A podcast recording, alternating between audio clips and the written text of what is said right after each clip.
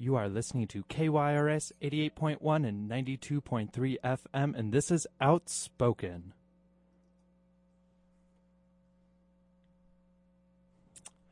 And our intro music is not working today. This is the best day. I ever. know. Isn't it the best when when you're like cue music and the music says And no thank you. And there's nothing. Um, but welcome to your Hot Mess Sunday. We deliver every Sunday.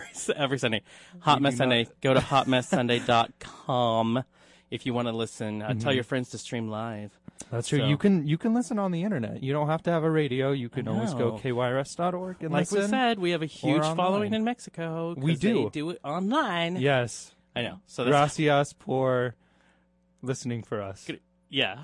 Thank you. That's beautiful. Hola. They're so thankful. well, welcome. It's another, another Outspoken Sunday. Sergey and I are thrilled to be back in the studio. we are ecstatic. Ecstatic. We've been busy boys. Yes, we have. We have had some. We had a really fun night this week. We had oh a really my fun goodness, we had a blast. Um, Jonathan, what did we do for this fun night? Uh, let me see. Uh, We've been talking about it for a little bit. We actually, you know, recently we got to uh, speak with William Shatner. Um, and William Shatner had Mm-hmm. his one man show at the INB Performing Arts Center, which was William Shatner. uh, What is it? Um, Uh, it's, it's Shatner's World. Shatner's World. We just live in it. There you go. And he yeah. certainly proved It is that to be Shatner's true. World. And we, we had to say, we sat down not knowing what to expect. He was very charming when we spoke to him. Absolutely. Mm-hmm. Very kind man. But you don't think of William Shatner as a comedian? no, you really don't. And I don't think I've laughed that much. he was hilarious, and he loves horses. He, absolutely oh, he loves, his horses. And he loves to dance awkwardly across the Yeah. stage. yeah, he does these little. Uh, we wanted to call it a Kurt dance, but Yeah, it, was just, it was just better. it was very, yeah, it was similar to a Kurt dance.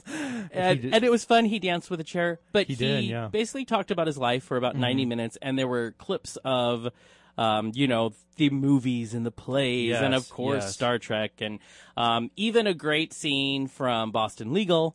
Um, Mm-hmm. was in there where he married his uh, partner for tax reasons. Him and him and David, or not Dave, David Spade. That's not no, the no, actor it's is. not David. Spade. and uh, Spader Yeah. uh, got married Mm-hmm. for tax purposes, and he was just hilarious. it was amazing. We were So lucky in. Spokane to get him. Yeah, it, he his tour was only what one of nine or Yeah, uh, not a lot of cities, and there's only two or three more after. Yeah. that he was doing. But he spent, you know, he was here for PatCon. We talked to him briefly about that. Apparently, he just loves Spokane. He did, and he loves. Apparently, there's a restaurant. He didn't tell us which one. Yeah, best steak he's ever had. Yeah, So, so- he went there, and then um, he stayed for two days. He did his show, which was, Mm-hmm. as we said, phenomenal, and then he moved on. But I'll tell you, if you get a chance to see clips of it, if you if you're in a city where he is, and you get a chance to see Shatner's World, definitely worth the ticket price. yes, Yeah. absolutely. It was amazing that Spokane got this opportunity. I know, and exactly. You know. Mm-hmm. our friend Laria, we love her to death. Over um, at Best of Broadway, they're the ones that uh, that brought Yeah. um, Shatner to town, and so she, you know, I think they're doing some great things over there. Oh, they So- are. Yeah, they've been bringing a lot of cool things like National Geographic Live. Live, which was so much fun. a really There's big deal two for more, Spokane as well. Yeah, there are. We really want to go to those. yeah, Kurt. Hint, hint. yeah, yeah, Kurt, uh, make that happen.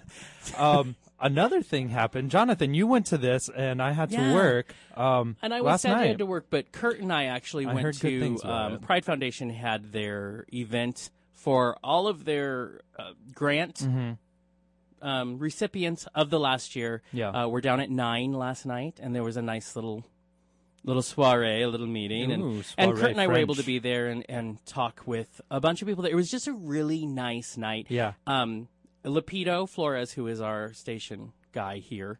Um, you're looking at the thing back there. Our studio manager, Thank you. station manager. our station manager, uh, Lupito, he asked me to speak for KYRS for Mm-hmm. getting that, and I said that I'm not sure that was a smart idea Um, because they asked uh, for people who could speak briefly, and as you can tell by this show, Yeah. that that is not easy for me to no, do. it's a But challenge. they were everybody who was there was gracious and beautiful and kind, and we're Mm-hmm. lucky as well on in Spokane to have an office of the Pride Foundation. Yeah, and yeah. KYRS was given a grant, and that was amazing. And um, we were able to be of help with that, and so it was a great night. Kurt and I had a lot of fun. We got to do the whole schmoozing and have a little Mm, Meet and drink, greets. little yeah. drinky, little food. Oh, little food. Kurt really wanted to get to the food. They didn't put plates out. Kurt was having problems. Oh.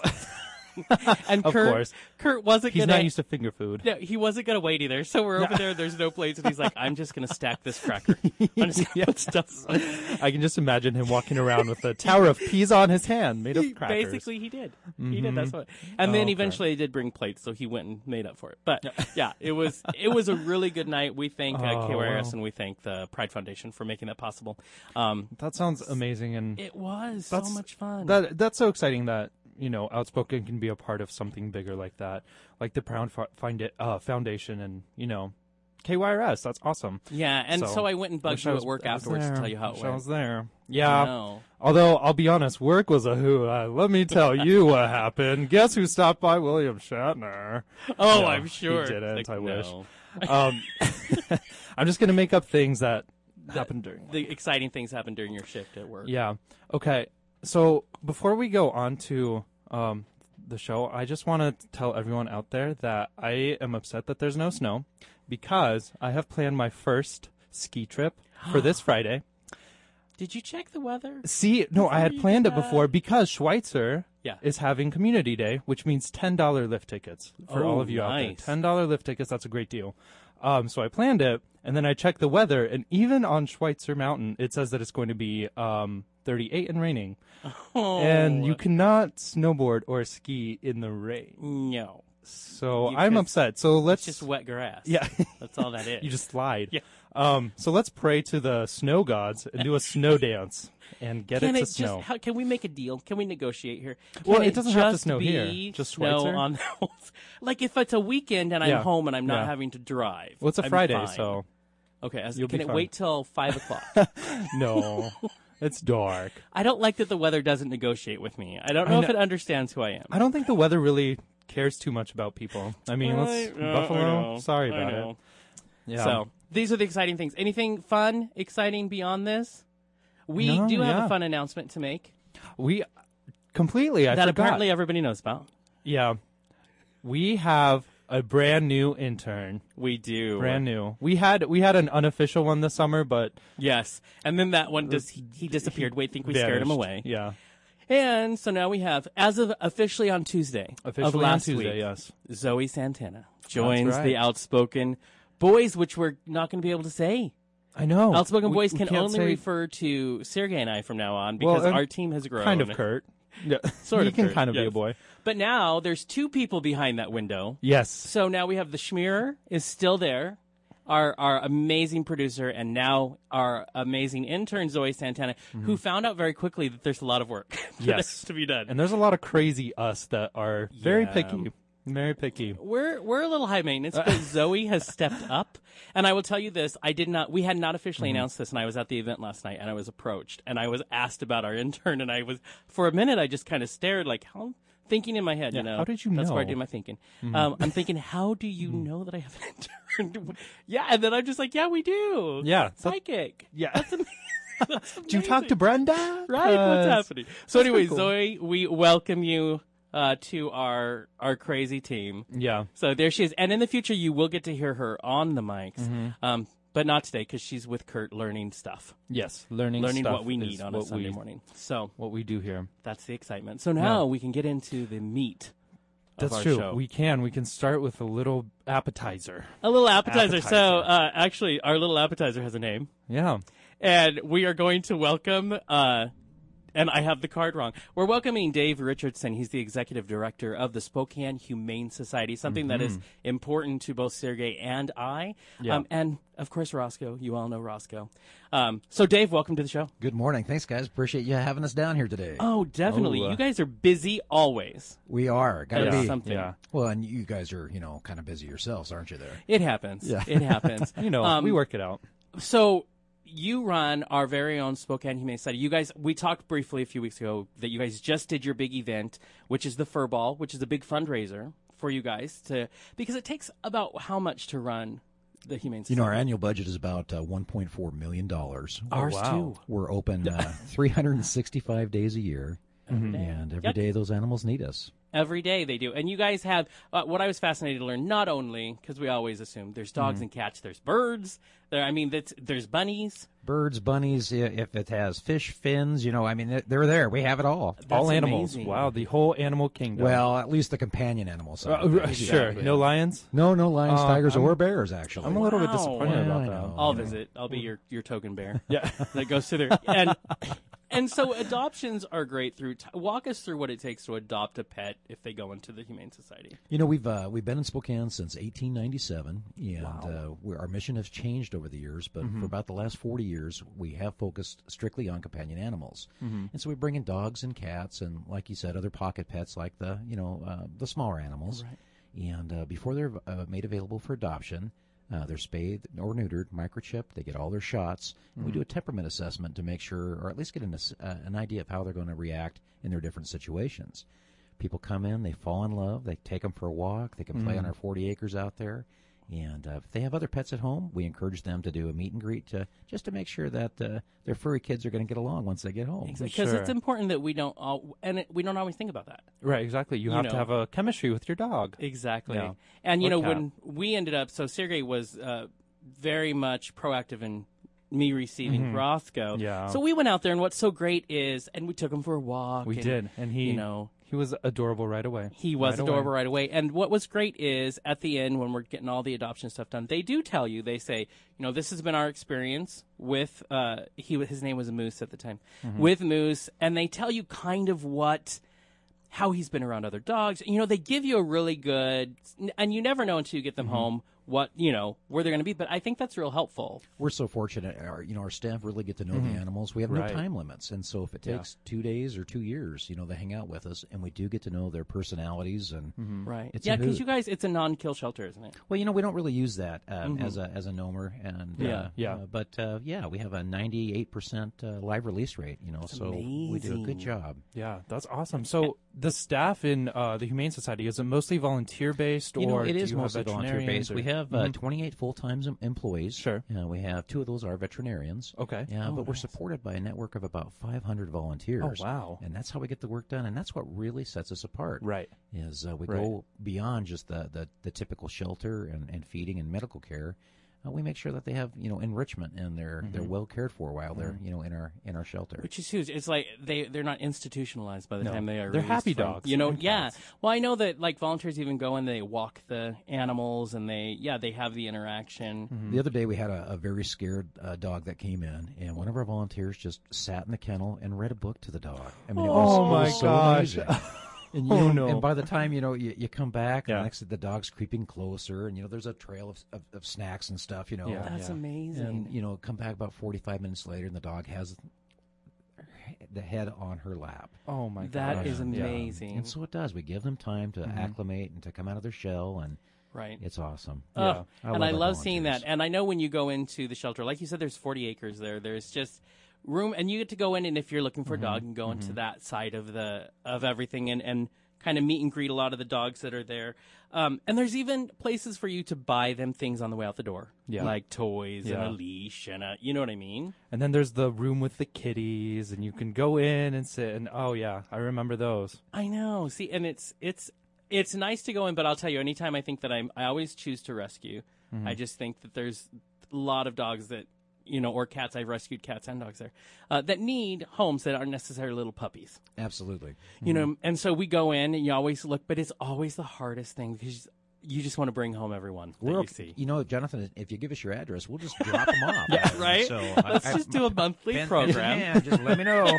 Every every dog a month. That's I love it. them. Now, what do adoption fees run? You know, they're uh, anywhere from uh, free uh, all the way up to one hundred seventy-five dollars. Oh, not bad. And uh, you know, again, uh, we're we're funded through donations and our fees for services. So every penny, you know, comes Right, from right. Spokane and stays in Spokane. So you're funded by donations. How how do people go about donating to Spokane Humane Society? You know, we have, uh, uh, like I said, an amazing network of volunteers, Right. and uh, they give of their time and their talent and, and uh, of their monetary, you know, gifts. Right. Uh, very generous for our, our animals, and so not everybody can give uh, money, but uh, time is just as, as critical. Sure. Got a very active volunteer program. You can uh, check us out on our our uh, website. Uh, we have an online uh, training, and uh, then we do an orientation, and then we put you right to work. Now, what? Speaking of your website, tell everybody listening where they can go to your website. All right, I'll put my radio voice on. Right, here we It's, go. uh, Yeah. www.spokanehumanesociety.org. I love it. Oh, That's- that's perfect. I love that you have a separate radio voice from your already perfect radio. right. exactly. That's fine. It drops another octave. It kind of matches the radio face, unfortunately. Yeah. So, yeah. I love it. You know, I would encourage everybody listening, even if if you know you want to have a pet of your own soon, mm-hmm. go visit. Go visit, tour around, Right. Get to know what it's like there. I think Well- that I would encourage everybody to do that. And if you want a pet but don't have the time or the money for a pet, go volunteer, Volunteer. and play with the dogs, walk the dogs' feet. It's like having your own pets. Yeah, they mm-hmm. need that. So I have to say, you guys do. Is there anything that we wouldn't know about, typically know about the Humane Society that you wish people knew? Well, I think the biggest thing is is people oftentimes confuse us with the national organizations. You know, and again, we're we're we've been local since 1897. So long. We we started out in a little barn that was donated by a captain that was returning from the Civil War. Oh, wow. And Wow. they donated a spot to us, and Yeah. uh, we built our first brick and mortar building in, in 1910 over by the fl- the flour mill. oh, Right. And we were there till 1972, and we built the facility. Our facility's a little old and it's a little tired, uh, but we're we're very good stewards of the donated dollar. Sure. And so we put it where we get the biggest impact on the animals. And so, uh, you know, I'm very proud of the the history of our organization. Mm-hmm. I'm very, um, I guess, humbled. Uh, by the amount of individuals that have, have kept this going for 117 years. And that's a big thing, especially in nonprofit world. You know, it's always to be able to hit your funding and and keep going. I mean, and this is affecting lives. You know Oh, I mean? yeah, yeah. I think that's amazing. Do you? So you take donations throughout the year. Do you like so with the fur ball being that November fifteenth around area every year? Um, have you met your goal, or how does it work? You know, it, it really depends on, on the type of year that we're having. You know, uh, Mm-hmm. again, we, we treat uh, uh, a lot of the animals that come to us. Uh, if they need dentals, we do dentals. And, and so, you know, the medical side of things uh, and how we spend, uh, we definitely function very much like a business. And I think that surprises a lot of people that nonprofits are businesses. Mm-hmm. Yeah. Yes. Yeah. You know, our heating bill for last December was almost $6,000. Oh, Sure. And Ouch. so when you when you kind of look at the overhead there, uh, we do everything we can to really take care of them critters. right. So the fundraising aspects and components, um, you know, we work real hard to, to operate, uh, you know, with what we have. Sure. And so we prioritize our, our programs if it impacts the animals, if it has good outcome on their life. Uh, and, you know, that's where we put our priorities. That's and amazing. so uh, we kind of, you know, up in scale, but it does uh, really dictate the number of animals that we can help. See, that's amazing. And, you know, a majority of our audience obviously is LGBT. And I'll tell you, our community, um, we call them the fur babies, you know? Yeah, So many of us yeah. have, and that's, Our companions. we have chosen not Yeah. to adopt children or whatever, and those become our children. Mm-hmm. And I think that's amazing. Roscoe runs my house, but he's still my kid. Yeah. Which, uh, from what I underhear, here, is typical of parents anyway. So, Sure. the kids running around. But Dave, we think what you guys do over there is amazing. Um, we'll put up your all the information so you all out there listening can donate. Go down. We'll put the address up. Go down, volunteer, visit, whatever. But I think it's you know we have all of these animals, and I think it's our our duty to make sure they're taken care of. Especially from a valuable local resource. Exactly. Spokane, Mm-hmm. Spokane, Humane Society. exactly. Spokane. So we're glad you're here. Thank you so much for taking time today to We be sure on appreciate you sharing your Sunday morning with me. Oh, definitely. Well, See, Dave you. is natural on radio. He's. Uh, I'm a little bit jealous. I would like to say Do he's you wearing offer his, lessons? I as would like to say he's wearing his kilt here today. Yeah. So you know what? Because we're radio, I will just say he's wearing his kilt here today. Yeah. Because he wore it at Furball and it was awesome. Yeah, I it's just loved professional. It. So Yeah. yes, and next year, if you get a chance to go to Furball, you guys sold out this year. It was so much fun.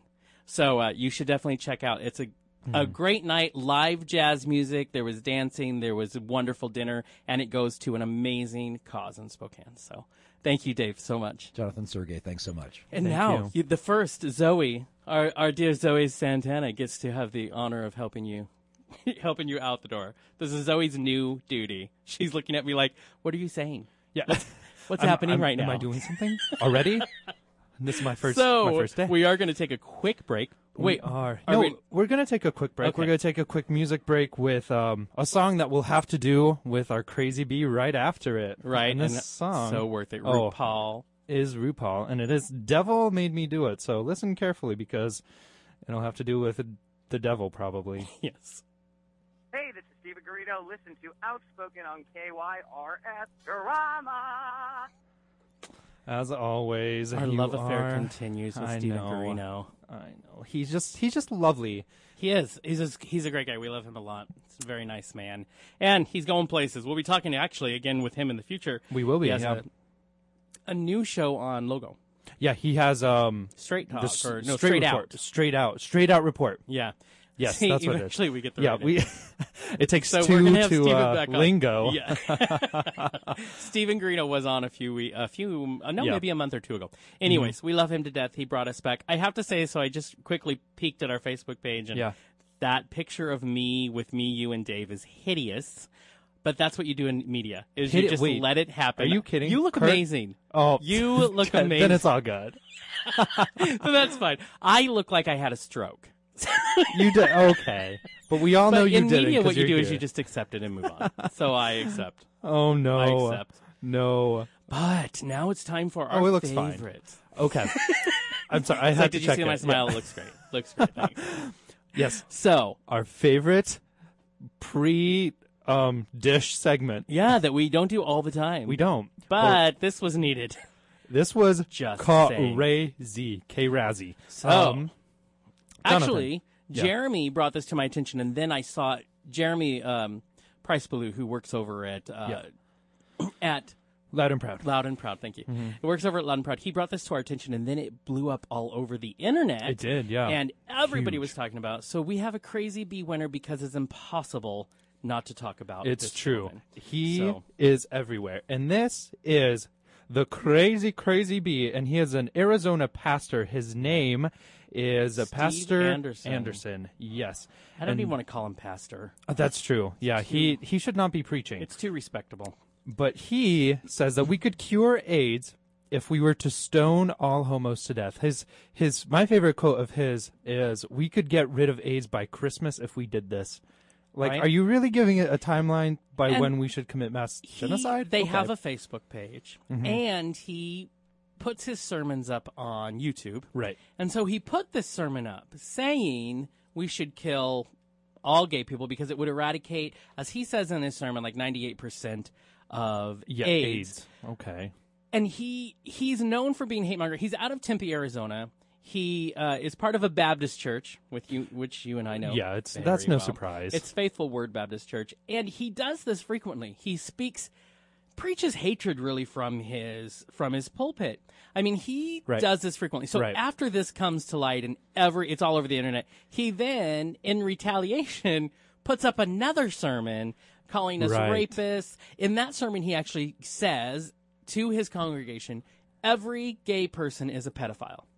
Which you can ask us. We're not. No, Jonathan, no. are you a pedophile? Nope, no. Oh, okay. Mm-mm. Are you a pedophile? You know, no, not No, really. right? Oh, Never crossed my mind. Okay.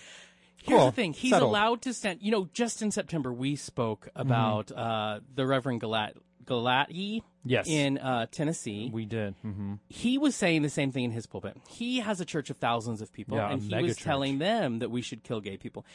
What is going on? What is going on? I agree. They are referring to, of course, Leviticus, which every person who knows just a little bit about the Bible knows that Mm-hmm. Leviticus essentially prohibits you to do almost everything we do these days. You cannot wear the clothes you wear because mixed. Why do we not talk about that? You if cannot- you are a right. woman and it is during your menses cycle, Exactly. Don't you go on the street. to first of all be locked in a building. Yes. and take milk baths until it's over, and then you're Exactly. allowed to see people again. Exactly. So I'm like, Let's let's start over. All of you that get a haircut or shave your beard, to Yeah. hell with you. Bye bye. Yeah, and he takes a lot of pride in. I guess there's like four books of the Bible he has Mm-hmm. memorized front to back. I don't care how much you memorize anything; it doesn't make it right. The other thing that I find very fascinating Mm-hmm. about these ministers who use verses of the Bible to condemn and actually promote genocide of a Completely, people, right. He they they what they don't take into account Mm-hmm, is why are you not taking verses in context? Why are you not looking at why? You know, there's way more than just the the word says that, and so therefore it's true. Right. Well, here's the thing. What they're saying, what he's doing, is completely not Christian because here is a verse from Jesus that he said. He says, He who is without sin cast the first, First stone. stone. hmm And I can tell you that every single person is a sinner. That's why Exactly. Jesus came down. That was the whole point. Right. If you want to go for. Christianity doctrine, that's how, what it was made for. And so, this man is also okay. Mm-hmm. saying so he's saying that hey listen i didn't am not telling my church members to actually physically kill them I'm, i wouldn't judge them if they did but i'm saying that we need to it's in 2009 let's it- mm. Yeah. it's what he said about president obama in 2009 um, he did a sermon called why i hate barack obama um, and asked his people to pray for Barack Obama's death. He said, I wasn't telling my parishioners to kill the president. Right. I was saying we need to pray that he dies of natural causes Mm-hmm. because that would be better for everyone. He was basing that on he didn't like uh, President Obama's stance on abortion. And so he decided the sure. best thing is for him to die. again, with all these things, he, he says that if if that if that constitutes my church as a hate group, then that's what it is, and he's just Yeah. okay with that. Even and it is though listed on the hate group list. Exactly, exactly. Even though how many times did Jesus say, "Love your enemy, forgive, Mm-hmm. love above everything"? Okay, you are missing the point. You are not Yes. Christian if you are hating. Well, he did an interview on Channel Mm-hmm. 12 in Tempe, Arizona, and the anchor asked him point blank, What if you found one of your children was gay? Yeah, Instead of answering the question, this minister, quote unquote, um, said that, well, it's not, people don't just become gay. They're not born that way. It's not going to happen. So that would never happen to my children because I didn't raise them that way, which offensive, I'm just going to say. But he kept avoiding the question. And finally, when he was uh, forced in the corner and said, listen, I've asked you a question based on your thoughts. Yeah. And he said, I would disown them. What kind of a person is this? Well, apparently a kind of person that exists. I mean, we hear all these stories about Christian parents disowning their kids because of their sexuality. I cannot Right. believe he's spreading the word to people, to thousands of people who listen to him and take his word as truth. See, and that's what bothers me the most about these ministers Yeah. that that are being advocates for hate Mm-hmm.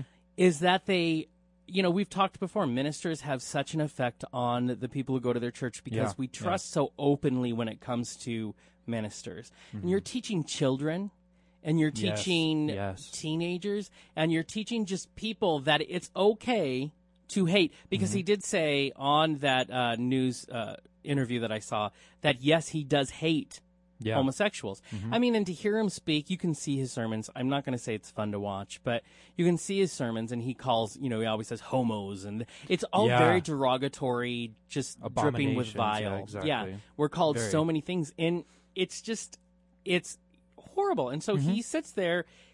And these people hear it. You're not telling me that someone's not going to take his word and go, I am going to kill Right. a gay Yeah. person. Well, I'm going to do it because my pastor said that's what I should do, so I'm going to do it. because they think that that's what the Bible says, that's what God says. They're going to be saved in heaven if they kill. So isn't this irresponsible? Hmm. very. It's irresponsible completely. teaching, and like you said, they'll be saved and go to heaven. Doesn't that? Doesn't Yeah. that sound an awful lot like terrorists? Uh, Yeah. Right? Mm-hmm. Right? This almost is a terrorist organization. If there I is crime say it is. and violence that happens as a result of his sermon, it's he's a terrorist. You cannot tell me with more and more churches Yeah. and ministers preaching like this so loudly, and now they reach more than just who's in their in their congregation because of the internet. You cannot tell me eventually something's not going to go wrong.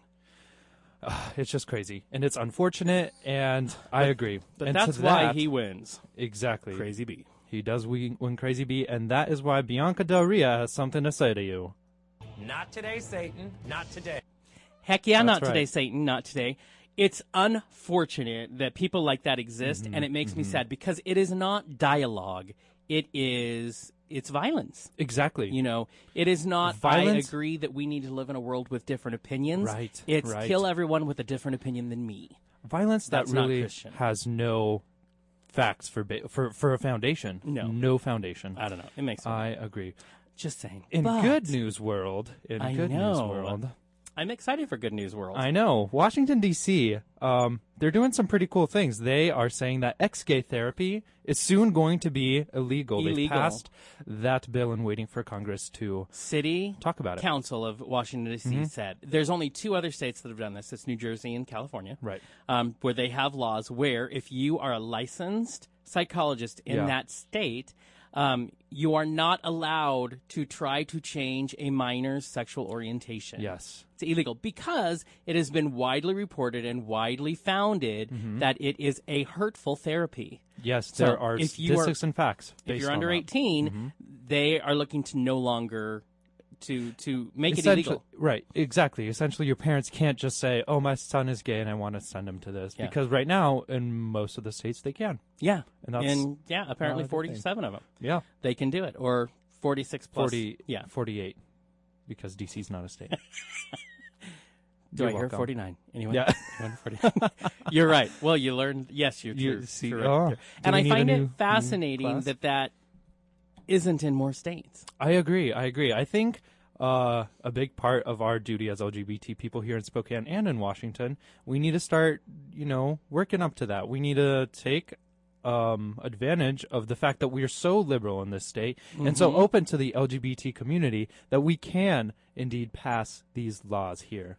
Well, you know, and something else that they're it, that goes along with this Mm-hmm. that they're changing in city council is there's another thing that's kind of the side note of the story, but I Yeah. think is very important. Is they're also um, readdressing the Human Rights Amendment Act of 2014, which was uh, tacked on to these laws when they first came into effect, Mm-hmm. that basically allowed religiously based educational institutions to refuse to recognize LGBT student groups. So there, the new law would say, you, you know, if you're a school, even if you're Yeah. religiously affiliated, Yeah. you don't get to act like those students don't exist. So another important step for DC to be making Huge. on top of mm-hmm. this. But we say many times on this show, you know, we're going to have Marc Solomon on again from Freedom to Marry here next month. Mm-hmm.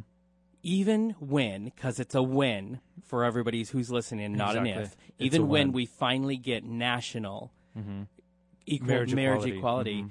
Even then the fight is not over Absolutely, it's not over. because these things are still on the books. right. There are still 29 states where you can be fired for your sexuality. Exactly. No employment discrimination laws? Are you Exactly. kidding me? Obviously, ENDA, we talked about it a few Yeah. months ago. It's pretty much dead in the water. No, it's not moving at all. No. I don't foresee it moving, and it's flawed. In It my opinion, flawed. it's flawed because of the religious liberty section of ENDA. Exactly, Section Six, and and that's why I'm okay with it being a little bit. I am know, too. I think there needs to be the a water. renewed one. A Absolutely, different, there- there a has to. Mm-hmm. whole different thing. But things like this, we need to remember there are still Yeah. things out there. We still are far from having full recognition of being equal citizens under the law. Right, exactly. And speaking of being equal citizens, in the 29 states that don't have non-discriminatory laws um, against LGBT people, Alabama, surprisingly, Alabama is now So shocked. so shocked, um, is now going to pass a law that bans discrimination, uh, work employment discrimination for LGBT It uh, even has people. a, a famous name it attached to it. does. They are going to call it Tim Cook. The Tim Cook law. Tim Cook law. What's great about that is, you know, he's notoriously he well, notoriously, he is the head of uh, Apple. Yeah. But notoriously, he came out in October after Mm-hmm. he was a bit outed on CNN. So Yeah, after he was outed and then came out, and that was a whole ordeal we talked about. But it's uh, amazing that Alabama is now going to have a law that we never thought about um, that they could have, and the fact that 29 states, 29 states don't have a law Right. that can um, And how- protect your rights, and yet 35 states have marriage equality. Let's let's think about that. there's that. so much unbalance. And I Yeah. will say, it's amazing that it's even being brought to Alabama because, of course, Exactly. when we think Alabama, we, we don't think progressive. no, at all. Um, but Tim Cook uh, recently even did a big speech at the state. He was he was honored in Alabama. because he's he's, of an their own. Alabama native. Is, is Exactly. why. He gave a speech and he reprimanded the lawmakers in their capital, talking to all of them, Yeah. reprimanded them for not being more inclusive and catching up with the rest of the nation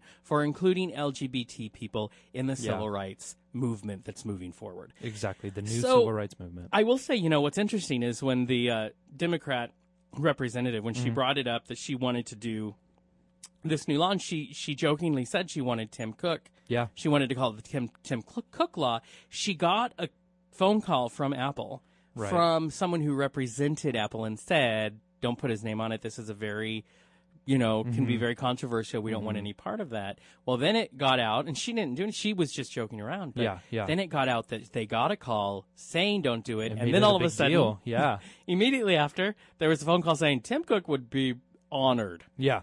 Tim Cook wants to do it. He says, please put it on there. because Apple has a track record of being pro LGBT. Right, exactly. You know, and I think no matter what happened behind the scenes, whether at first they didn't want it and then it got press and then they did want it, doesn't Yeah. matter. It's really nice that he's getting behind it now. Right, exactly. And the fact that Apple, a, a huge, huge, huge company here in the U.S. Um, and worldwide, is supporting a bill um, in Alabama just by default because it's named after the CEO. That's I awesome. know. That's That's- amazing. Mm-hmm. And now, given um, there's very much deep red. right. um, down there. Exactly. We don't know how it's going to go. It's only been brought, Yeah. you know, brought forward. The chances aren't great, but It's- you never know. Exactly. But it's already a step forward that they're talking about it and that you know there's there's there's talk about having this non-discriminatory uh, non-discriminatory law in Alabama. Um, And if Alabama can start talking about it, how about the 29 other states? exactly. Why are they not maybe talking have about it? that. But I remember Mm-hmm. back in oh goodness, was it ninety seven or something? Yeah. I remember working for a company in Washington State when Washington didn't have a law that that protected LGBT citizens from Mm-hmm. Being fired strictly based on their sexuality. And me and another, we were both in management. Me and another coworker were fired, Sure. and were told that it had to do because our sexuality made someone else uncomfortable. Wow. Um, but we were nothing but ourselves and professional at work. So that was a huge thing. And I, yeah. at that time, called Lambda Legal. And I said, and what I was told is there are no laws in your state. We can move forward with a lawsuit against this company, but just so you are aware, Right. it would be just a precedent setting lawsuit. And Mm-hmm. they would love to do it, but understand because there is no current law, it would probably only help to make it a public awareness. Sure. So sure. there was a time in Washington state when we were not protected. And we maybe take that for granted more now because it's been quite a while since we have had this on the books where we can Exactly. have a picture of our spouse on our desk, the person we're dating, you know, anything like our family. be open about it. Yeah. Just like you want it to be. But yeah. let's not forget mm-hmm. that there are plenty others where that Right. still happens. You know, I we mean- talk a lot about apathy here. We, exactly. Exactly. And that's We've had important. marriage since 2012. That's very important. December of important. 2012. These we need to remember. Other places don't. We So- really do. So much. Especially neighboring states like Idaho. Idaho does not have a, an employment discrimination law. new. um, statewide. They do have a few cities that have been progressive enough to pass it, including Lewiston, which is uh, very surprising to me. Um, right.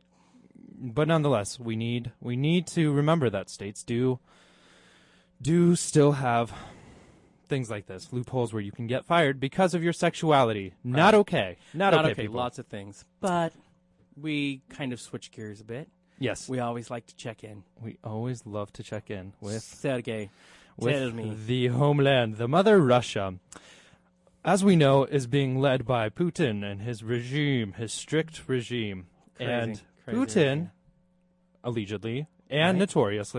Mm-hmm. we all know, is very anti-LGBT Right. with their propaganda law, with the Olympics, with so much violence going on. We've seen videos. We've I seen mean, videos. Exactly. Proof, proof. exactly. There's documentaries about it. But, but Crazy Train comes out. Crazy Train. and so he he, gets vi- interviewed, and they ask him how, why he's not supportive, and he says, "No, our country, our country's so supportive."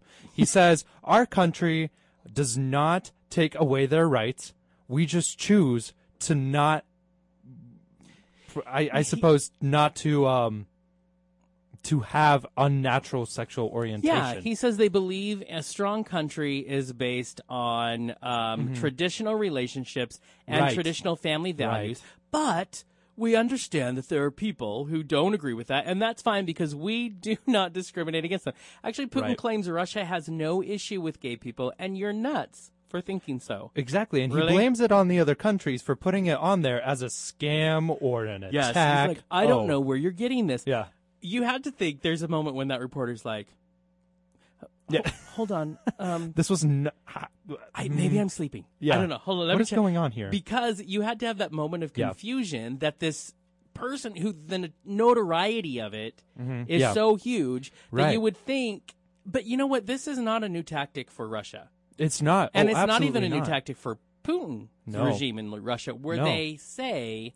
You don't know what's going on here. We How many times did they deny the invasion of Ukraine? Yes. How many times? All the time. And here's what it is. Um, I, I hate to say it again and again, but it's true. Compare it to Hitler's regime because how many times did he deny invasion? How many times did he deny human uh, not not being against human rights? It's it's all the same. It all fits into that same boat. We well, need to he watch it. How many times did Hitler also deny that they were doing anything to exactly. the Jewish people? Oh, completely.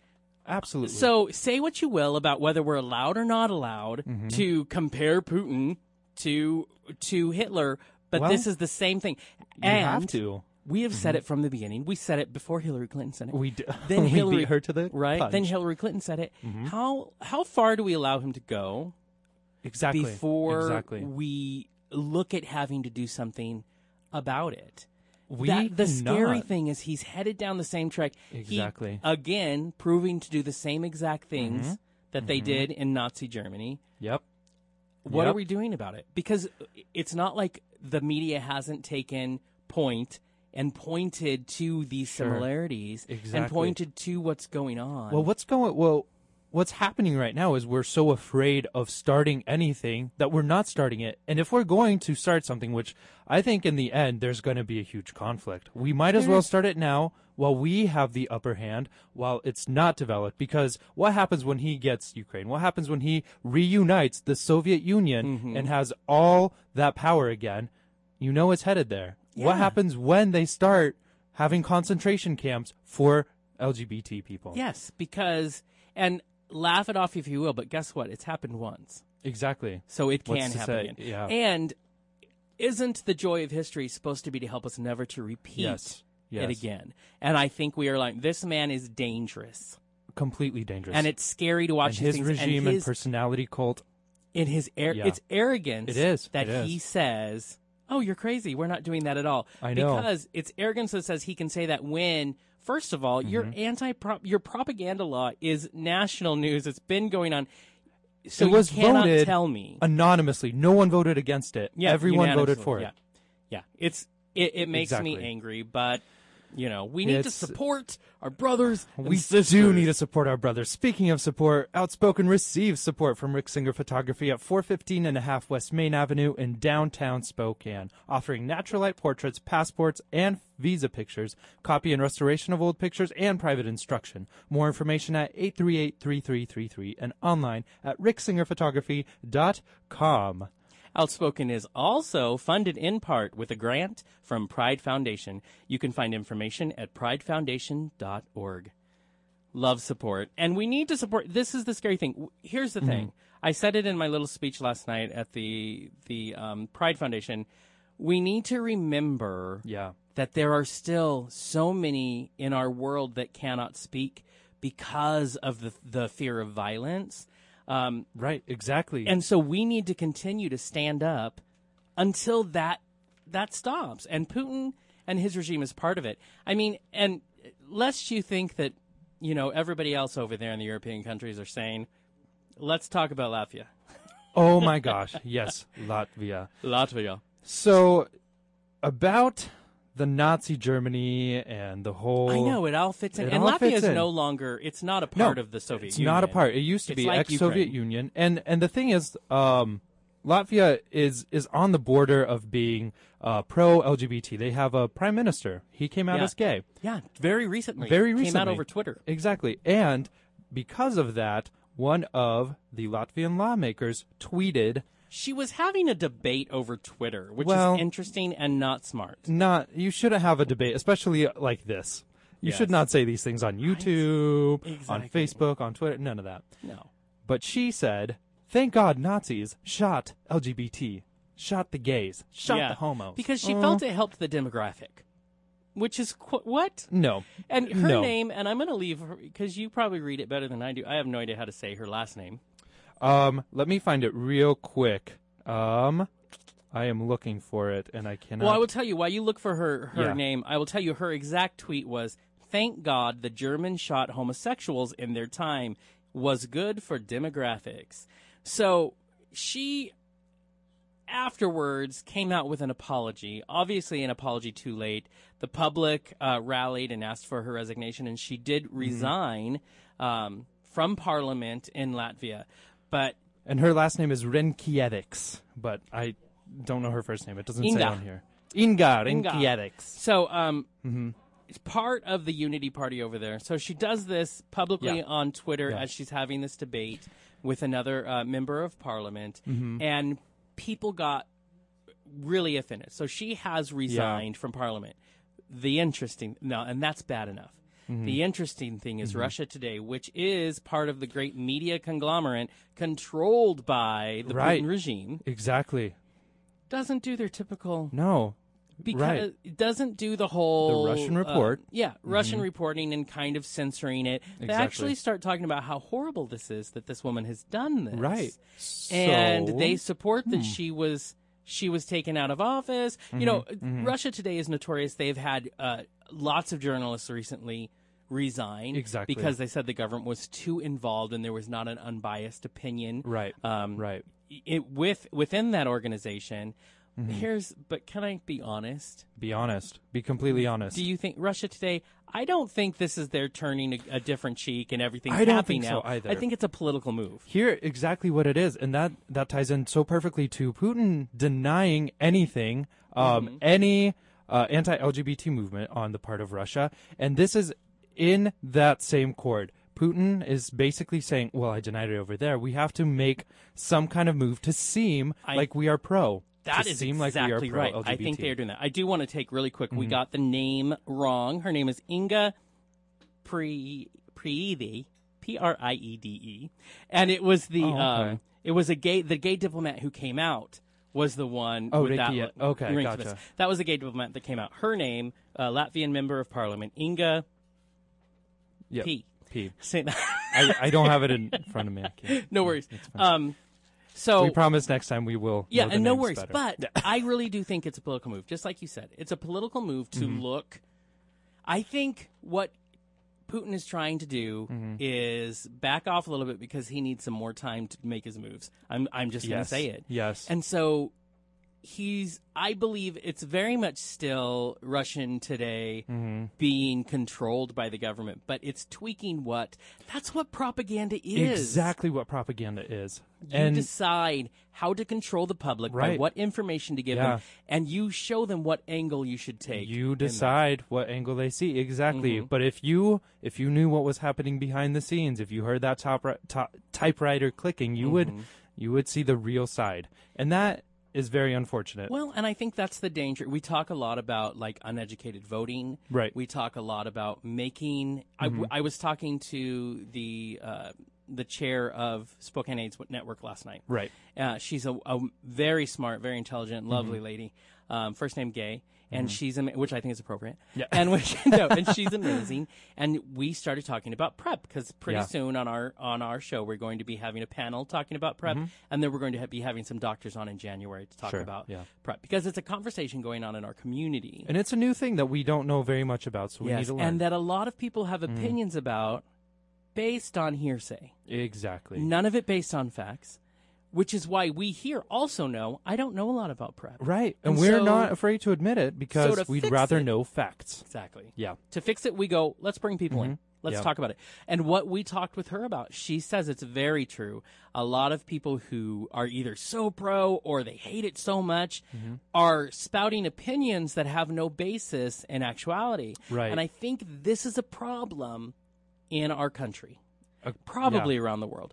It is, it's a laziness. it is laziness It is a please tell me what to think. Exactly. Because because we are so used to that. We look at the news, we look at our chosen news source and we see, okay, well this is what they're telling me, this is how it is. Yeah. We don't look into it and dig into it To We find out. not exactly the real uh, truth and what you feel about it. Exactly. I, you, I look at yes, I don't like to watch Fox News. Mm-hmm. Yes. I will be the first to Yeah. Mm-hmm. say, but I have watched Fox News, and I love you know watching CNN and all my favorite people over Yeah. there. But I also know, MSNBC. yeah, Mhm. that's the other side. Exactly. And I also know that journalism Mm-hmm. is, I don't believe always truly biased, unbiased. Anyways, Oh, yeah, we all filter information through ourselves, Right. And so I also know I need to go digging for facts on my own. Exactly, You know, just because Rachel Maddow told me that this is how it should be, Yeah. I love her and Yeah. I do tend to agree with her. But that's not enough. Exactly. I can't just say, well, I. It was like the moment in my life when I realized that my faith had to be my faith and not my father's faith. That I Yeah. had to be able Yeah. to say the answer couldn't be I believe what I believe because my daddy believed it. I had to say I believe what I believe yours. because I have come to this point. Yeah. And we'll be talking in the second hour about that. It has to be what you have found to be true. exactly. Don't and ever let someone tell you. Absolutely, you not should- even us, even though we're right. we we are mostly right, but the I love that point where Right, listen to us, but don't listen Yeah, to us. Um, you should have to a live through what you believe and learn why you believe it. Yeah. I I agree. Um, And so there's yes, a, it's exhausting at times. oh god, But Oh, welcome to life. So, if you would like to be an active participant, right. maybe you should do that. And maybe you should vote. To all of you Yeah. that don't vote behind the glass window, By the both way- of them don't vote. By the way, because we have the microphones and we call everybody out, We do. We had this 20 minute interview with the lovely Zoe. so, and Kurt's sitting right beside us. He's just quiet. Yeah. And As Kurt said- usually we asked Zoe about does, yeah. voting because it's important to us, and Zoe says Yeah. she doesn't vote. Kurt stands up and says, "Finally, one for my team," and we're like, "Oh hell no!" No, th- This Kurt, there's no team. There is no team. all you did for us was give us a bigger challenge. Yeah, that's true. And they're both behind the glass doing dances and Oh, laughing yeah, at us. yeah. Little do they know, soon they will be voting. yes, exactly. Because we will we It's will kick them into it. it's a little bit Mm-hmm. of a Sergey Jonathan regime. we have our own personality cult. No, but Don't we will about it. convince them why it's important to vote. Exactly. And all of you out there obviously know why it's important, and I know all of you vote. And if a single one of you doesn't and tells You me that call you us. don't, I Because have we have therapy that hasn't been you. outlawed. No. Yeah. And our therapy is voting therapy. voting therapy, yes. it's not ex gay, it's ex non voter. Yeah. we will make voters out of you. I want to sing Mulan. I will make a voter out of I- you. Okay, let's bring it. Uh, do we're gonna bring We're gonna- we're gonna Um, I will say, you. Mm-hmm. remember that if you have any questions, you have any comments you would like to make to us, we now have two people watching our social media and our emails. That's right. So um, you can go directly to our Facebook page at facebook.com slash outspokesman. Or you can go to our Twitter at Outspokesman and tweet at us and use hashtag uh, Hot Mess Sunday or hashtag Outspoken in any of your tweets, and we'll find it. And it'll be amazing. If you want to send us an email, you are more than welcome to send us an email Mm-hmm. to outspoken at kyrs.com or go, you want say it directly to, to the Kurt. To the Schmei- To the Schmear, the Schmeier, The Schmeier. to the Schmearer in there. You can go producer at hotmesssunday.com. Kurt will get it. He will bring it. They run in here with notes all the time during the show. No, that's right. And if you want our personal uh, station emails, it's Johnny Jonathan S at hotmesssunday.com and Sergey G. He's our rapper. Sergey G in the house In the at his house. hotmesssunday.com. So, and as we come Did you say his house? In his his house. His house. Okay. Right? It's a new Got thing. it. Yeah. Okay. Hashtag. Um, Everything. You're so hip. I, uh, I am very hip. Um, we do want to remind you that we are coming very close to our second hour Mm-hmm. at Outspoken. So if you just joined us, you are listening to Outspoken on KYRS Medical Lake Spokane. 88.1 and 92.3 FM. And in the second hour, we are welcoming author, Reverend in the United Methodist Church, um, Franklin mm-hmm. Schaefer. He is the author of Defrocked. We're going to be talking to him about his story. It's very compelling. His book was just released uh, based on how the the United Methodist Church defrocked him because he officiated the ceremony of his son and his son's partner, and the church got wind of that, and uh, it's been crazy. Went through a trial. It was it was horrific, and we're Yeah. going to talk to uh, the Reverend Schaefer about his story, where he came from, where he's going, and how he became a very outspoken advocate for the LGBT community within the denomination exactly. of the United Methodist Church. and and really throughout the Christian religion as a whole. So we're very excited to Great talk story. to him. Very excited. We have a lot of questions. We read the book. You can also check out the book. Um, they're selling it on Amazon, so Yeah. look up Defrocked, Franklin Schaefer um, on Amazon. We'll have that posted story. on our Facebook. Yeah. Um, but yeah, amazing. And read it with a friend because then Sergey and I did lots of texting back and forth. And Yeah. I am so Yeah. mad. You go through screaming at the book right now. you yeah. go through the whole roller coaster, um, but you do end in a very inspired place. Yeah, and it's nice because it's a it's a quick read. Um, Yeah. so you you really don't have to take a lot of time out of your day to no, read it. you can just Um, enjoy. uh, Exactly. Five what- minutes before bed, call it good. You'll be done in a week. and then you're reading an interesting story that happened just last year. Exactly. Um, yeah. and Very recently. helps you maybe to reframe the way you look at the church, Yeah. um, and the way we all look at our spiritual journey. So right. Yeah. Very very spiritual important. book. So we're excited to have him on very shortly. But till Yes. then, we do have a song for you, and um, this is a kind of popular song, and it's very, very, very into the theme that we are talking about. Appropriate. very appropriate. It's "Take Me to Church" by Where are we taking him? "Take Me to Church." Church. Take me to church. Church. I'm going to church, Mom. okay. That's a new right, character we'll uh, say for later. Yeah. Church character. Um, by Hozier. I still don't know how to pronounce his name. Or however you want to say it. Hozier. Depends on where you're from. Yeah. it's an accent thing. All right. Take me to church. And that was Take Me to Church by Hozier. And you are listening to KYRS Medical Lake Spokane 88.1 and 92.3 FM. And I will forever mispronounce his name and just Forever. And I will Whatever. always, when saying the name of the song, just say, Take me to church. take me to church. oh, God.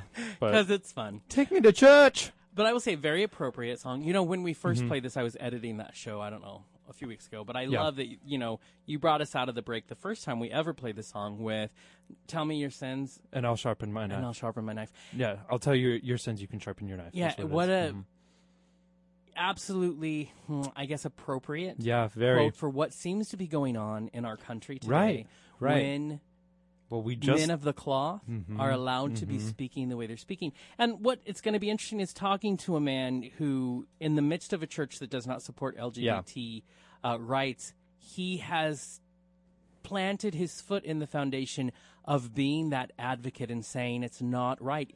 right been a- exactly. A minister of this church for 20 years and to stand up against them that has i mean that's a lot of bravery right there. So i have a lot of respect for uh, reverend schaefer. So Mm-hmm, i'm excited. There is as always some technical issues You know, this has been an, a reoccurring theme that we've had. Oh, right Um, it makes me cry it's tears it's right, but it's why we are called Hot Mess Sunday because uh, ninety percent of the time it's out of our control, and ten percent of the time we do it on purpose just to please you. so it's never our fault. never it's welcome. never our Yeah. fault but we were having some phone issues but we still do ex- uh, r- expect a call from Mm-hmm. reverend franklin schaefer um, just the way in which we bring him to you we had to be you know what we're getting really good at Yeah, problem solving on the fly you know, I agree. you walk in to find out that your phones don't work and then you Right. quickly have to decide how you're going to fix that problem because the person you're interviewing is going to be on the phone Yeah, exactly. Oh, your phone and the audio jack and the whole board's not going to work. Right. Uh, we're going to have half a microphone, so talk double loud into one. Okay, got it. Good. You got it. You're welcome.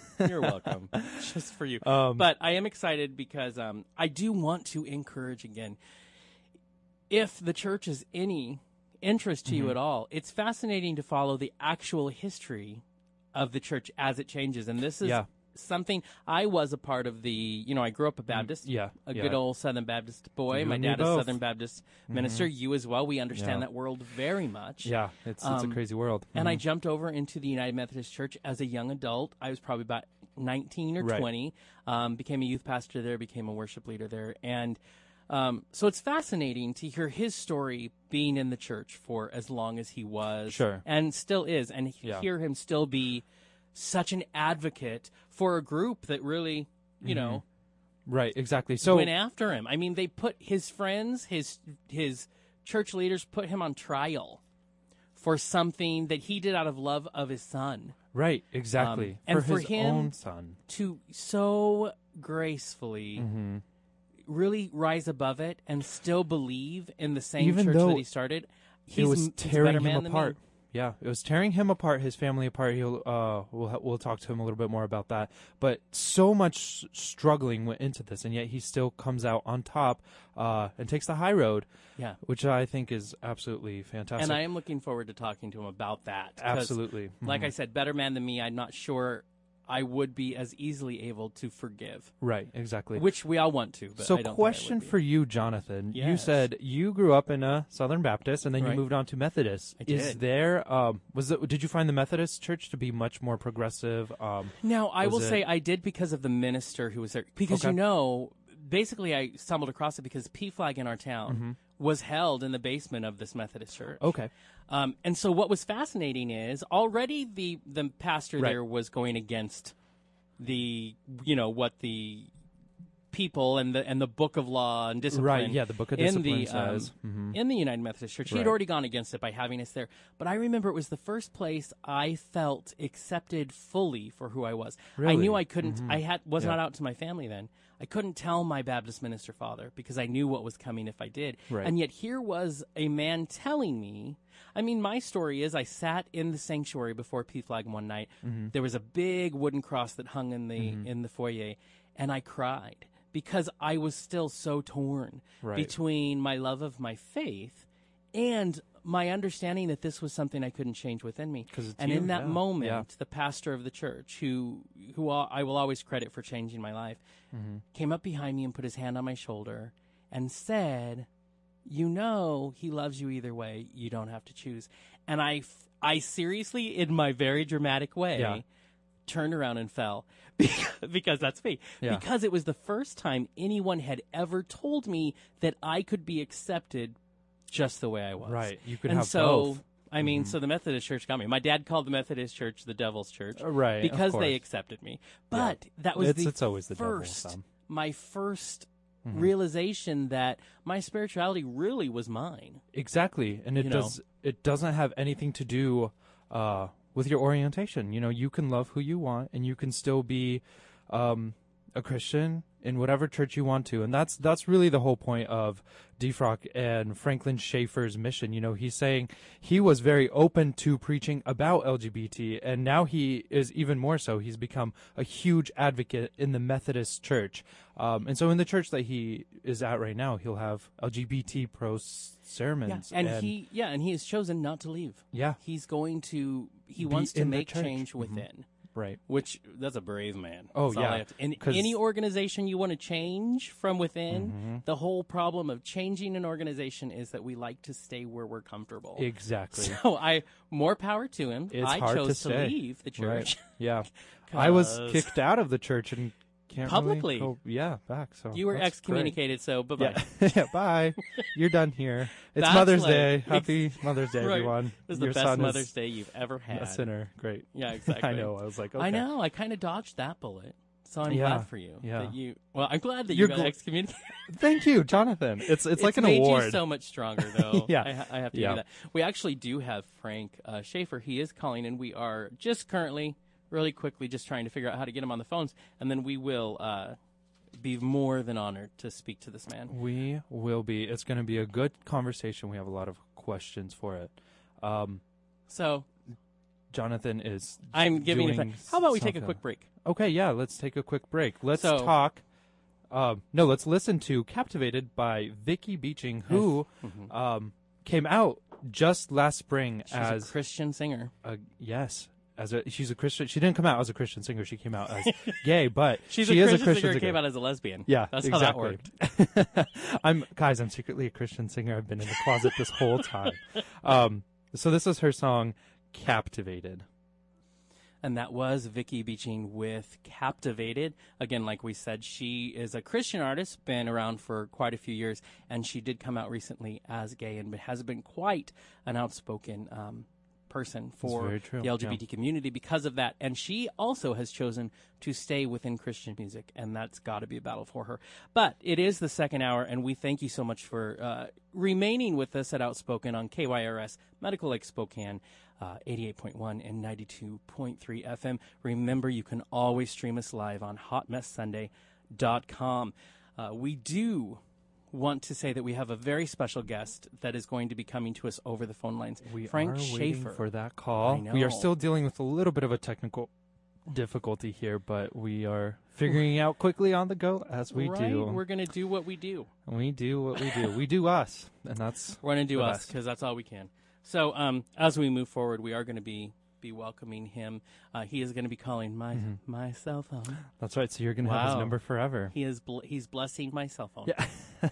you can, if you're having a bad day, you can just call and be like, I know, Reverend Schaefer. Reverend Schaefer, I need "I, I need, need some advice. Yeah, yeah. I've. I need you to come to my house Yes. Could you please and just pray. just pray for me. us?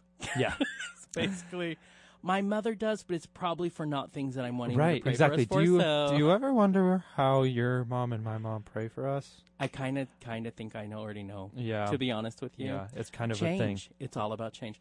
So I do want to say that we are going to be welcoming the Reverend Frank Schaefer. He is an ordained minister in the United Methodist Church, where he's ministered for more than 20 years. In 2013, he was tried by a United Methodist court for offering and officiating his son's same-sex marriage. He was defrocked on December 19th, 2013. He is the author of the book Defrocked How a Father's Act of Love Shook the United Methodist Church. So, in just one second here, we are going to welcome Reverend Franklin Schaefer to Outspoken.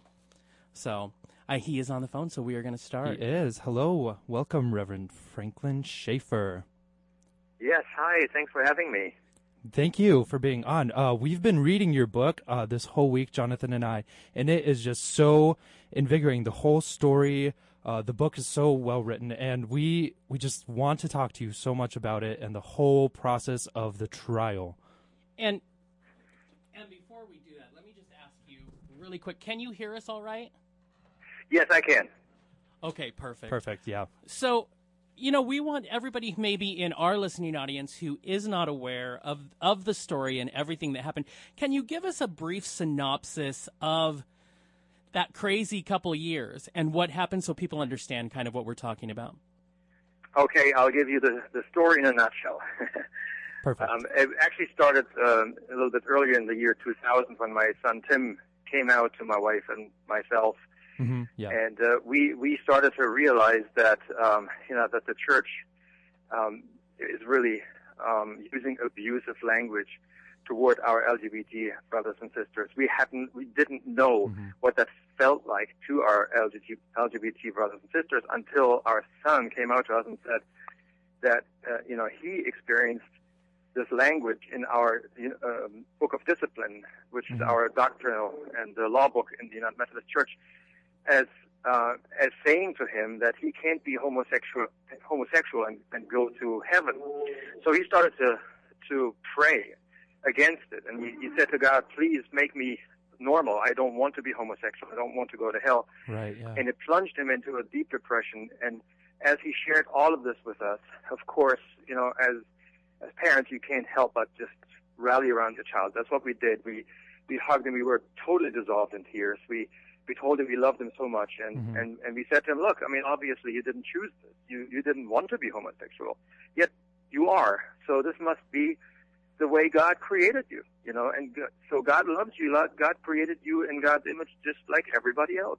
And so we, we affirmed him throughout the years, really kind of countering the, yeah. the doctrine of the church. And then by the time we get to the year 2006, and my son asked me, Dad, would you do the honor and perform the ceremony, the wedding ceremony between me and Bobby? You know, there was no way I could have said no to him. It would have Mhm. negated all of Yeah. our affirmations, and I didn't want to. You know, it was a, really an honor to be asked. So I performed the wedding then in 2007 in the state of Massachusetts. Um, now, at this point, I had been ministering in Lebanon, Pennsylvania, about 300 miles away. We didn't make it a big deal. It was it happened in a restaurant, uh, not even in a church, but it was a, a Christian ceremony. Mhm. And uh, so I kept quiet about it. Actually, I never made an announcement to my church in Lebanon because it's a very, very conservative area, and uh, I knew it would have divided the church, and I just, you know, didn't want that. Uh, so six years go by, almost six years, and somebody in my congregation finds out about it, files a complaint against me. Actually, first of all, they drove up to Massachusetts to the courthouse in Boston to find the document, Mhm. the marriage certificate with my signature on it and uh, filed a complaint against me. And this initiates uh, this church trial, right? So this is happening now in 2013, just last year. Right. So in November, I get through this church trial, and uh, I basically couldn't stand down from my position because because of my son, and not only because of my son, but because of so many friends we've made from the LGBT community. I just I just had to stand for them and say this is not right. What we're doing is discrimination. It destroys people's lives. It's, it's wrong. It's not in the spirit of Jesus. And uh, and so because of my um, unrepentant quote unquote attitude, um, I, I got defrocked. They they took my job away, and I, I found myself without a church actually, and uh, you know without a career. And, uh, and and what happened then was that that I was uh, invited by a lot of of churches and universities and seminaries to speak, and uh, that really supported us during that time. So I'm, I'm just still amazed how how God really never, um, you know, never dropped us, was stood by us, right. Uh, you know, through this whole trial and, and, and this tribulation, um, and and not only uh, God, but but the reconciling part of the United Methodist Church, which was really so amazing to us to see that there's so much support within the United Methodist Church, not just you know the UCC and MCC and Episcopalian churches, but also Right. the, the, the United Methodist Church. There's so much support, and that really restored our faith, you know, in the church, in in the United Methodist Church. Mm-hmm. I also appealed the decision, and actually I was reinstated back in June, June 26th. And Oh, uh, then then the, the the council for the church challenged that decision, took it to the um, Supreme Court of the United Methodist Church, if you will, which we call our judicial that's- council. mhm. And they just decided uh, a couple of months ago, in uh, in October, they decided to to stand by that reinstatement. And so now that was the last instance that no appeal possible. So I am now officially reinstated for good. That is amazing. Well, And- congratulations. yeah, congratulations on that. Thank we, you. We want to rewind really quick and talk about, you know, the moment in your book that you do talk about when your son came out to you is especially for those of us in the LGBT community such a poignant moment. And I'll tell you, you know, my father was a Southern Baptist minister and I wish it had gone that way, but what do you think it is that where my father decided that somehow the devil had gotten into me, you you in that moment recognized his pain and recognized that there was no way this could have been a choice for him. Yeah. What do you think it is about uh, uh, you know whether it was your raising or what that made it more you were able in that moment to make a uh, you know a, a judgment that maybe was against what you were taught in the church, but you knew in your heart was true that this was not something your son had chosen. Yeah, you know that's that's a very um, interesting uh, and also a very deep question.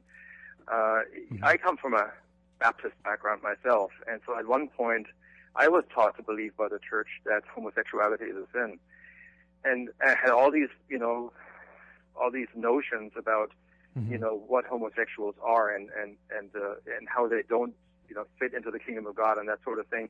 So for me, it was a it was a long evolution. So so, you know, I'm so sorry to hear about your your father, but but I really don't want to blame him. I, I really want to blame the church for that, Right, the church right. doctrine, uh, because because the church has such a powerful position. Uh, you know, whatever the church says has something to do with your salvation, with your with your soul's salvation Right. and and so so th- and that that power you know can be Mm-hmm. used for good and it can be used for bad and so that's why I talk about spiritual abuse by the church Mm-hmm. you know when I when I lecture on this now because uh, because it, it's a fact I saw it in my son and I, I'm seeing it all around me and and it, it's so powerful when when a, a church a doctrine says that and it is Right, being yeah. enforced um, it, you know it, it you know, I can't really blame your dad because because he was probably in a, in a terrible dilemma himself. Right. Right. You know. That's very interesting you say that because we were just talking about earlier uh, on the show about that where you know ministers in church have such power, and we were talking about a minister down in um, uh, Arizona. Arizona who says that gays should be executed because of their sexuality because it's wrong. Um, so that's interesting you bring that up. How how do you think we go about changing the church doctrines? How do you think we go about um, you know changing that big big big picture thing, which is the church and how they teach uh, against or pro homosexuality? Well, I, I believe what changed things for me was Mhm. when I actually met uh, gays and lesbians. Sure. Um, I grew up in Germany, and uh, and, and in Germany, uh, you know, Germany had civil civil rights for for homosexuals a long time ago, at least the civil marriage, Right. a civil ceremony, and uh, and the church actually the the um, the evangelische Kirche, not the the Roman Catholic part of the, the Right. state church, but the but the um, evangelical part of the uh, state church has also, for the most part, embraced our homosexual lesbian brothers and sisters, and also uh, do marriage ceremonies. And so, um, when I started to meet um, gays and lesbians, especially when I realized that they believed the same thing, the same way, and and had a very strong faith, it really changed me on the spot. And I think that's what's what's changing America right now in our society is is that, and, and especially in churches when we see the faith of of our LGBTQ children and Right. relatives, you know, cousins and nephews and, and nieces, we we we realize, oh my goodness, you know, they they're just regular people, you know. they- Right. Mhm. Right. They're, they're, they're no evil people, you know. They're, they're regular people with the same struggles, with the same kind of faith issues we have. Mhm. They want to Yeah, be faithful to, you know, to, to, to their God and, and to their, you know, church and, and whatnot. And, and all of a sudden we realize, oh my goodness, you know, this can't be right. These teachings Mhm. cannot be right. Mhm. Right. And I mean, and to come to that conclusion, you know, I know it was such a struggle reading your book. Um, when you knew what you felt in your heart was right, but you also knew what it would mean if you were public about what you felt. But it seemed like if you if you read the book that you know this concerned group within within your home church really had it in for you anyways and this I think was a convenient way for them to do that. You were always so full of grace when it came mm-hmm. to forgiveness and being able to rise above. Because I'll tell you, reading it, it was hard for those that read it to to not be angry at people we didn't know, but to see mm-hmm. what they put you through. How were you able to stay so grace filled during this, you know, meeting with these people like the concerned group and having to be put on trial by people in your own church? How were you able to keep balanced and still say stay so full of forgiveness? Yeah, that's actually a very good question. And if I'm 100% honest, and I hope I was that in my book too, Mhm. there were days when I was really angry and hurt and and, and just Right. wanted to lash out. And I think that's human. You know, I mean, nobody is is uh, you know strong enough to to withstand some of those attacks and onslaughts. I mean, Right. that they were pretty hefty. So I I I was and, and at times actually I was fearful because at times I asked myself, you know, what else are they capable of doing? You know, if they if they stoop that low, you know, to make up lies like that, uh, what else are they capable of doing? You know, so I was I was wondering actually if, if, if they had guns and you know maybe stop by my house and you know I was really afraid for my family and Right, for yeah. myself. For their Uh, safety, but of course. Uh, but what always got me around really is um, I have always preached and Mhm. practiced uh, the love and grace of of our amazing God who who has unconditional love for everybody, and so that's really what I what I have preached all my years uh, in the church and. And also really try to live out as best as I could. And so, as a minister, of course, you know, you are on that pedestal, and people watch you very closely. And I'm aware Right, of yeah, that. Yeah. So, you know, I, I said to myself, you know, I, I, I just can't stoop to that level and I can't lash out at these people. Um, you know, paying, repaying evil with evil, I just can't do it. I have Mhm. to stay true to what I've preached all these years and, and to also what I've practiced all these years. And Right. even though it was very, very hard, I have to admit it was very hard to stand in front of my congregation on a Sunday morning when this was all going on. And some of the same people that, that did these things to me sat right in front of me in the, in the Mhm. pews. It was so hard. It was so hard to, Yeah. to talk about the love and forgiveness and the grace of God. Um, but I knew I had to do it, and and and somehow I I received the strength to do so. And when I when I did, it was really almost like a freeing moment and an experience for me. You know that that love really overcame you know all that negativity, and and and and so I could actually take some joy out of out of having been given the strength to stay above, you know, and not Yeah, lower yeah, myself yeah. to that level. Yeah, you you talk about you know having finding the strength to finally talk about uh you know love and preach in front of the people who have hurt you, and you also talked in your book about finding that moment when you realized that you couldn't just be silent or not address the LGBT uh, issue, and you decided that you were going to preach those uh, sermons. You were going to talk about it openly in your church, and that was going to be part of what what you stood for. What was that moment like? Could you walk us through, you know, finding the strength where you realized that you had to do that and where it was your calling? hmm And that's another very good good question to ask because that is very very hard. Sure. Because as ministers, uh, you know, we we try to be ministers to everybody.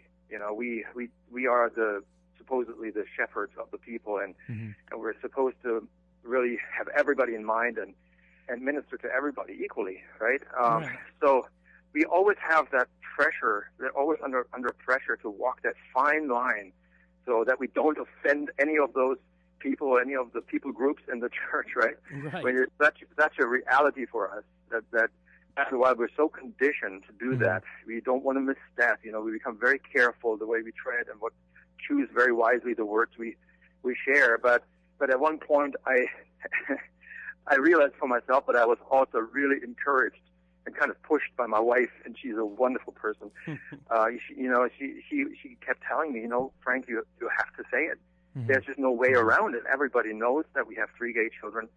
Um, And so one Sunday, she actually, I think it's in the book, she actually said to me, um, Frank, I'm going to put a equal sticker on my car, and there's nothing you can do to prevent that from happening. I'm going to park it in the church park, parking lot. Yeah. and, and so she really encouraged me. And uh, you know what? I, I listened to her because I listened to her because I wanted that same thing. I wanted to open up and share and and and and, and have a message message of justice. Uh, and and and yet I felt I was so afraid that that you know people be offended and and this would divide the church. And so so I did more and more. And and of course after all this came out, after the complaint was filed, and then there was this this very public congregational meeting, and and all of this was laid into the open. That was like an, a coming out Mm-hmm. experience for me. It was amazing. Sure. And I finally was able to say everything and anything I always wanted to say and really lay it on the line, you know. And it was like, wow, this feels so right. This feels Sure. so great. You know, Sure. finally, I, I feel like I can be the kind of minister that God has called me to be. Right. It was just amazing. And I've got to believe, I mean, your family, it must have been such a beautiful moment. I mean, to have your, I think about if my father had been able to stand up and just say, you know what, I'm here because I want everybody to be welcome to God's word. I'm here and I'm proud of my son. You know, all children want to hear their father say that. I've got to believe that had to be such an amazing moment for your entire family because you have so Yeah. embraced it. Oh my goodness. Oh, absolutely. I mean, they kept telling me, "We're so proud of you, Dad." And and finally, my wife could say that too. But I'm so proud of you, honey. You know, for for you know, finally hmm really laying it on the line and and standing up.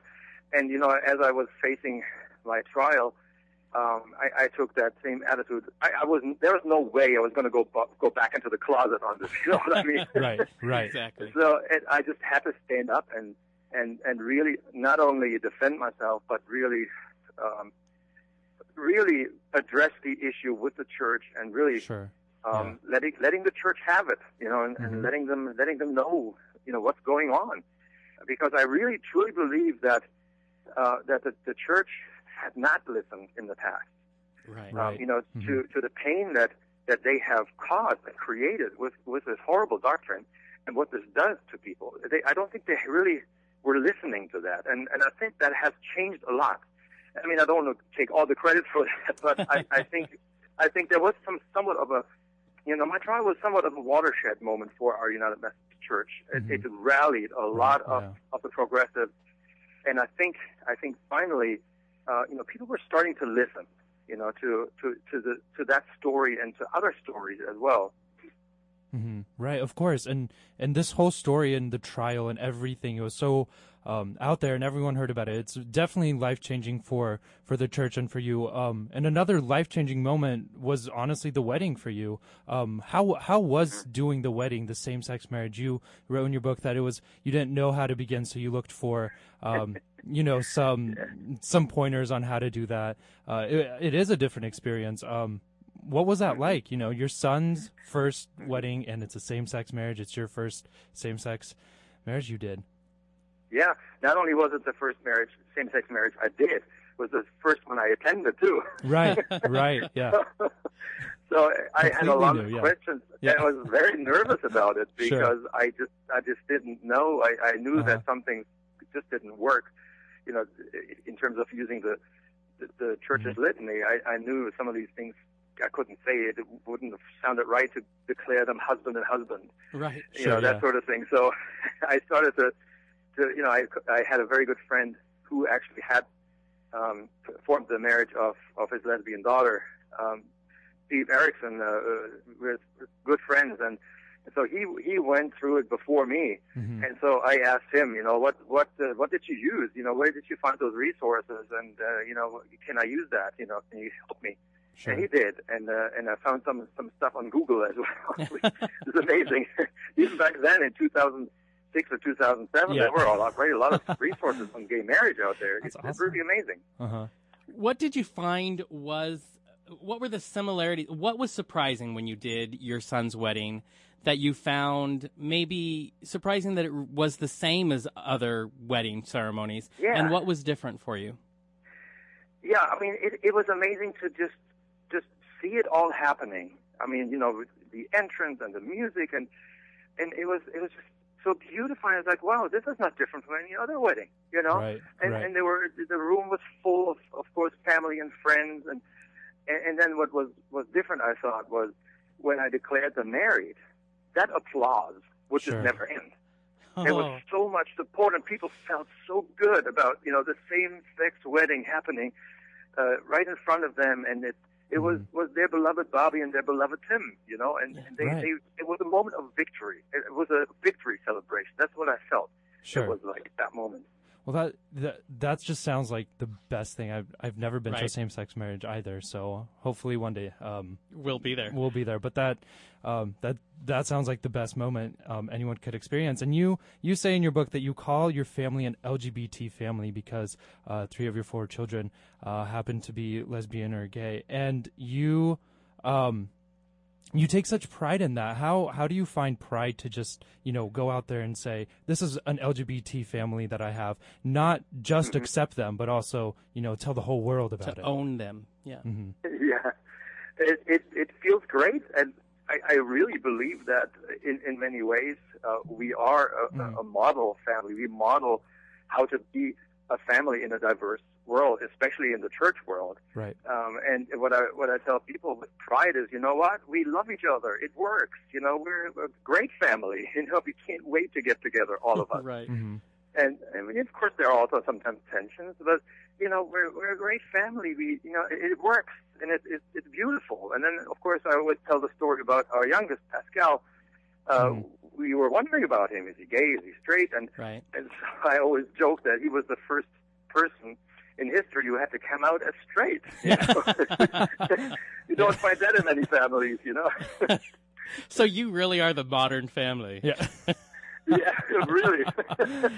So we love that show, by the way. Right, yeah, yes, yeah. exactly. Great Now, show. one of the th- one of the things I find so fascinating, and actually, it's a great uh, thing, you know, to learn that that you have been put back as a United Methodist minister.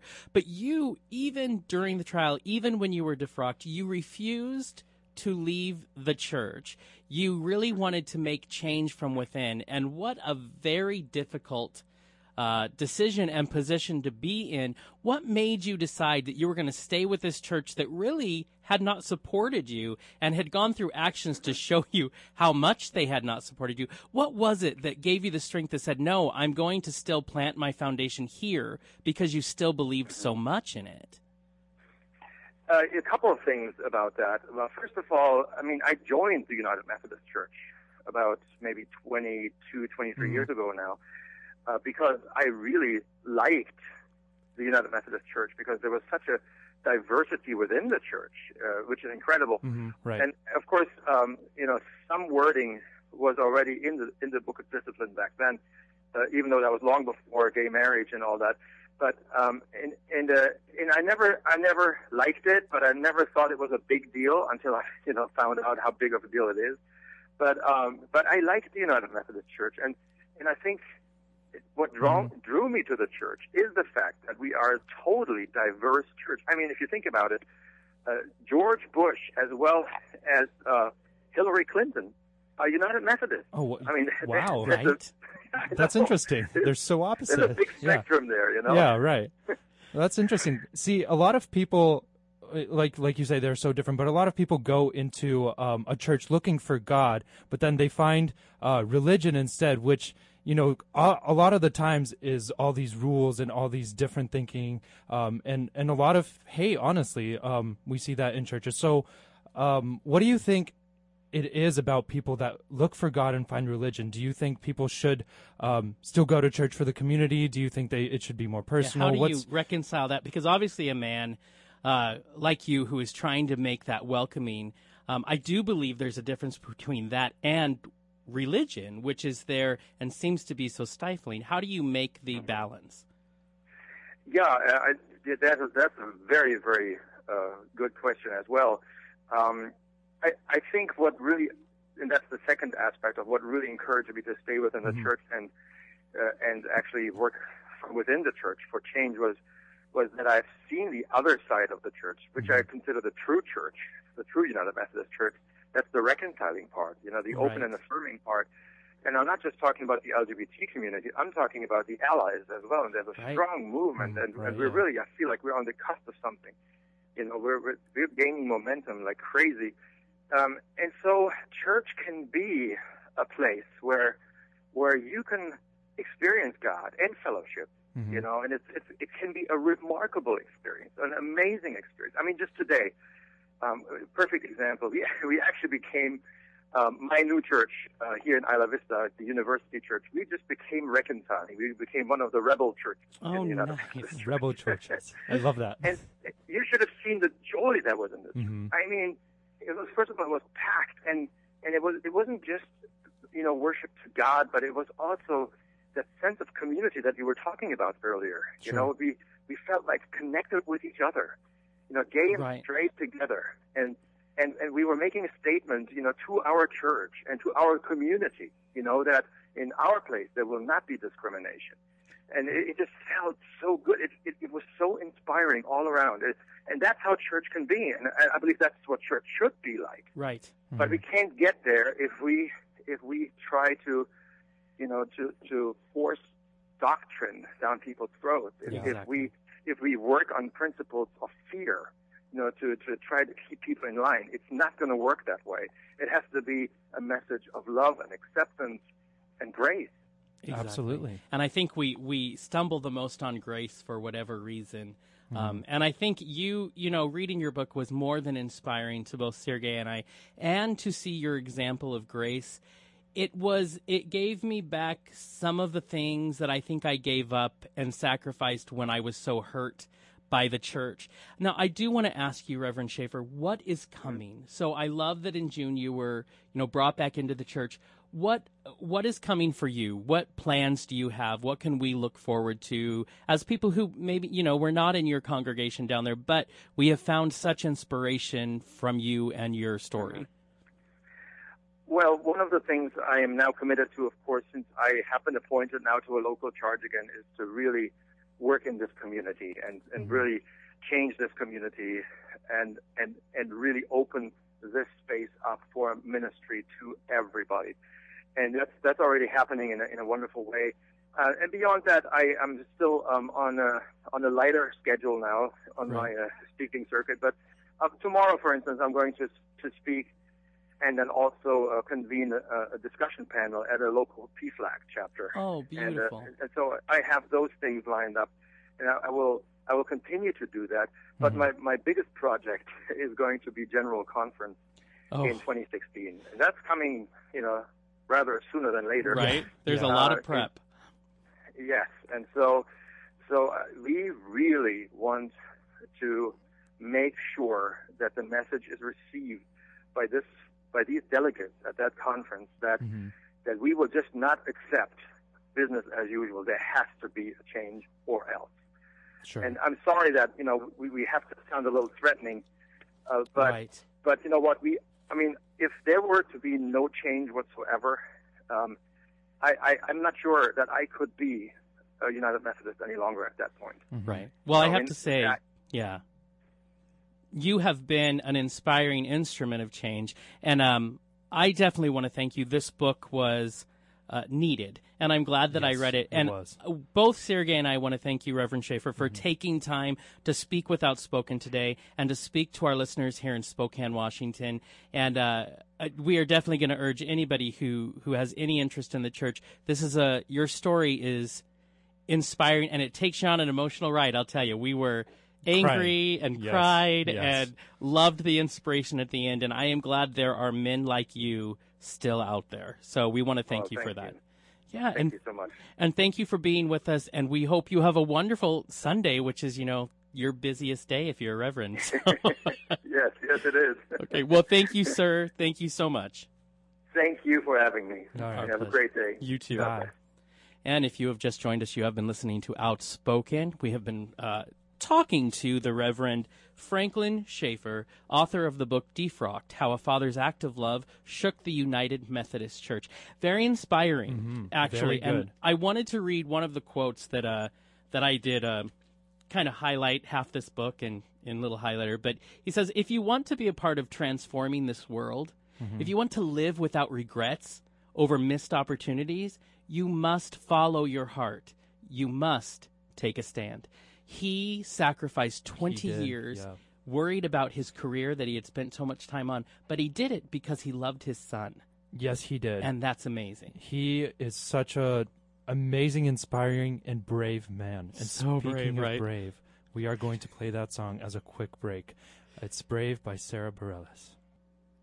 And you are listening to KYRS Medical Lake Spokane 88.1 and 92.3 FM. And that was Brave by Sara Bareilles. Which we love. You know what's so great about that is a year ago today, we started live on the air, and that was our theme song.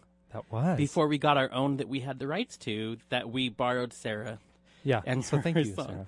But speaking of which, year ago, it was December 8th of last year, we started uh, Outspoken live on the air. Although we had been with KYR, KYRS since August, we were allowed on the mics then. And so next week, we're having a little bit of a birthday Mm. We're party. to have a celebration. And we're very excited. We have stressed out our producer That's as true. much as possible. Because basically, you and I just get to come in and Right. be what awesome. we said what we said is Kurt, you put the thing together, you get people to call in, apparently. Right. Um, you make the games list, you make everything. it's we just- are just gonna be here. It's going to be a fun us. show. Yeah. Basically, past we've had a year of guests, you Yeah. know, from all sorts of places. Right. You know, um, and so Kurt has been busy having some past guests give us birthday messages. We don't know who they are. We don't. Some of them are going to call live. Some of them have a little. They pre-recorded a message for us. We're having some guests come in studio that, and we don't know who they are. and then we're going to play games, and we don't know what they are.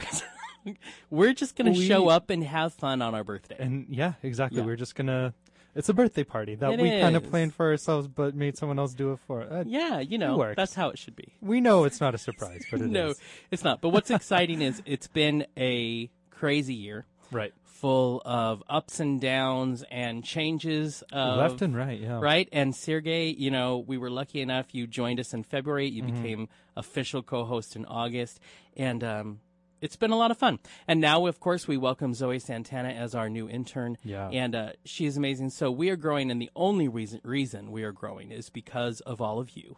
Uh, you make every day worth it with the letters and the criticisms even that we Yeah. get, but the support. Um, you know, we, we feel very humbled and very blessed to be able to have a year long show so far. Mm-hmm. And um, all because KYRS decided, okay, you guys can do it.